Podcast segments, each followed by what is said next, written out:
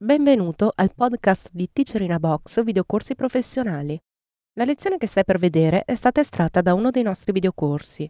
Se ti piace questa lezione e vuoi acquistare il videocorso completo, dai un'occhiata alla fine di questo video per scoprire come risparmiare.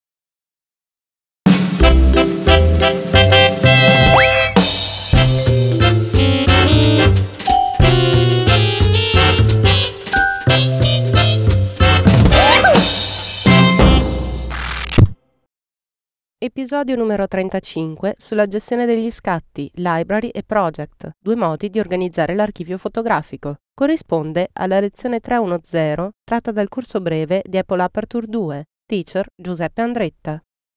Iniziamo questo capitolo sulla gestione degli scatti introducendo il concetto di project. Il project, progetto in italiano, viene visualizzato all'interno di Aperture con questa icona fatta a forma di scatola. Nella libreria che vedete in questo momento sono stati creati due project, uno dal nome Nature e un altro dal nome Soccer. All'interno di questi due progetti sono contenute delle immagini.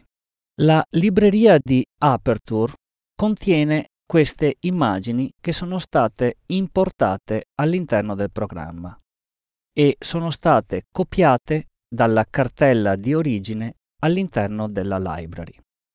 Questo a volte può spaventare i fotografi abituati ad avere le loro cartelle organizzate manualmente sulla scrivania, attraverso un sistema di cartelle che contengono altre cartelle.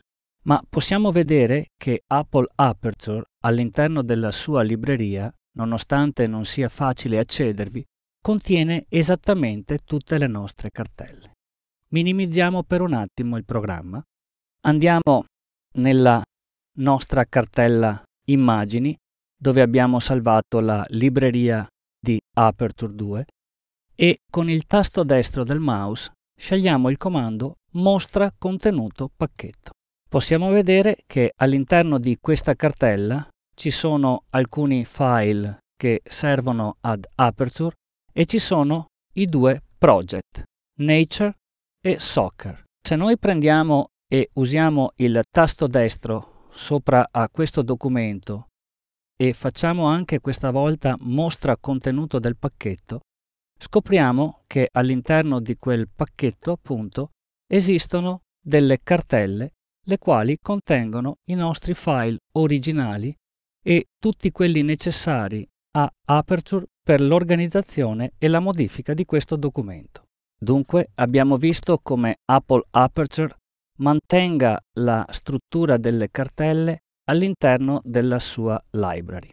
Va detto però, anche se poi in fase di importazione lo vedremo dettagliatamente, che Apple Aperture può incorporare nella propria libreria le immagini oppure può mantenerle nella directory dove le trova ovvero nella cartella originale.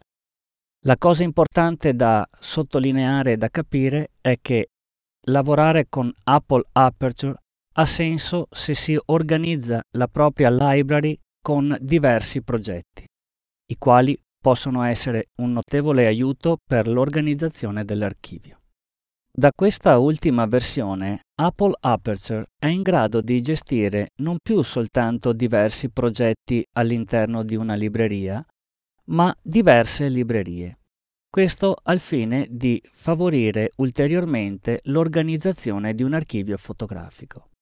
In pratica, un fotografo può decidere di gestire all'interno di una library diversi progetti oppure può decidere di gestire diverse library in base alle proprie esigenze.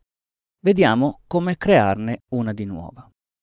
Innanzitutto va detto che Aperture per gestire una nuova libreria deve essere riavviato, o meglio, bisogna uscire dal programma, per cui menu Aperture, Quit Aperture, e quando poi si va nella finestra delle applicazioni, occorre tenere premuto il tasto Alt quando si fa il doppio clic durante l'avvio.